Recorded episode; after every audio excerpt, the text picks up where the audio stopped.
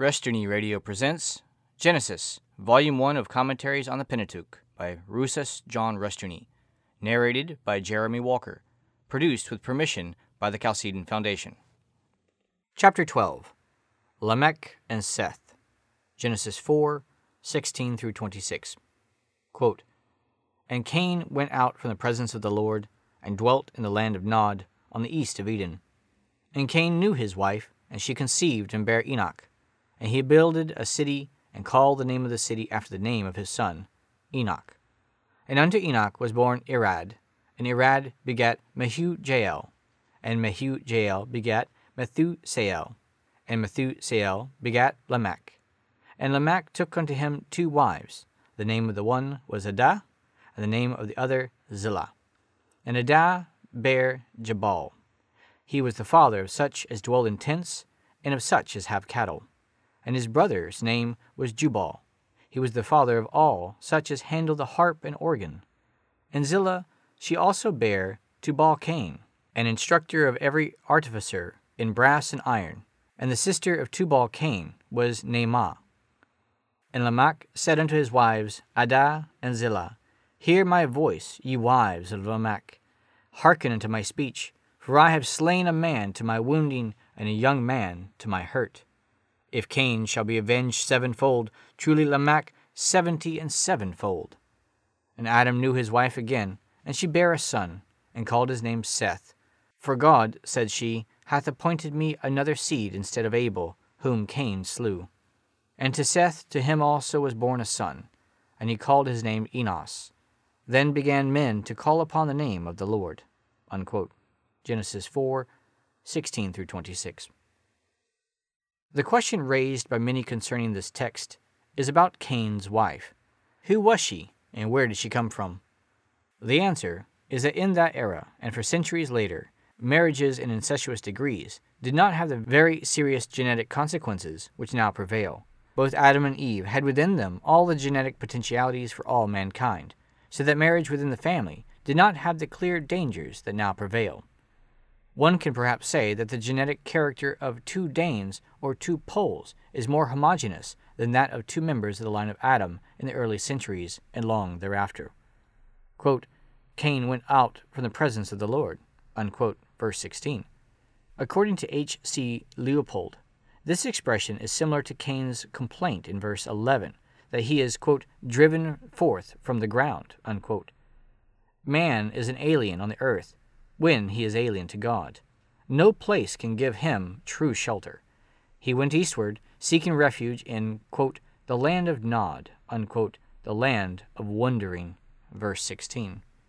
He, quote, knew his wife, unquote, and she gave birth to Enoch, meaning dedication, a good name, but for Cain, it no doubt meant dedication to his anti God faith, his will to be his own God. He also built the first, quote, city, Unquote. A city here means a walled area, and for most of history, a city has been so defined. As such, it was a place of safety. For Cain, it was an attempt to wall out his conscience and guilt, since God had marked him for protection. God felt, quote, driven out, unquote, and hounded, and so he built a walled city to protect himself. He called the city, like his firstborn son, Enoch, meaning again dedication. Cain's life was now dedicated to self protection and survival. Guilty men forever feel hunted and persecuted.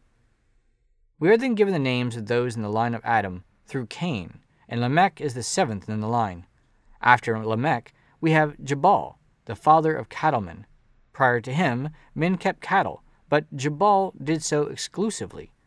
Jubal, his brother, became the father of musicians, in particular of those who play the harp and organ. The organ later became a temple instrument, as did the harp.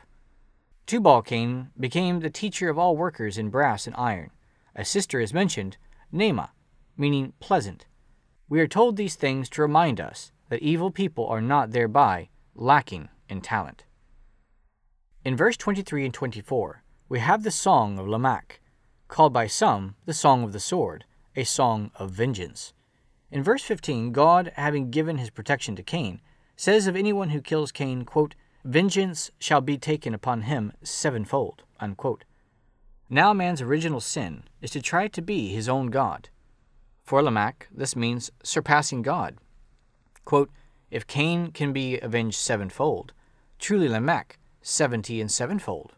Unquote. Verse 24. The contempt for God is obvious. Lamech boasts of his ability to outdo God in exacting vengeance.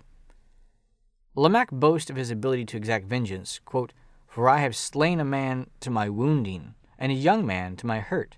Unquote. Verse 23. We are not told whether or not one or two killings are indicated, but given the parallelism of such writing, it perhaps refers to one killing. James Moffatt paraphrased it to referring to two killings. Quote, the man who wounds me, him I slay. I slay a boy for a blow. Unquote. In any case, Lamech brags that he is more dangerous than God. In effect, knowing the reality of God, Lamech was defying God to do his worst. For Lamech, God's law was a trifle, and Lamech's will the hard reality. God declares through Moses, quote, To me belongeth vengeance and recompense.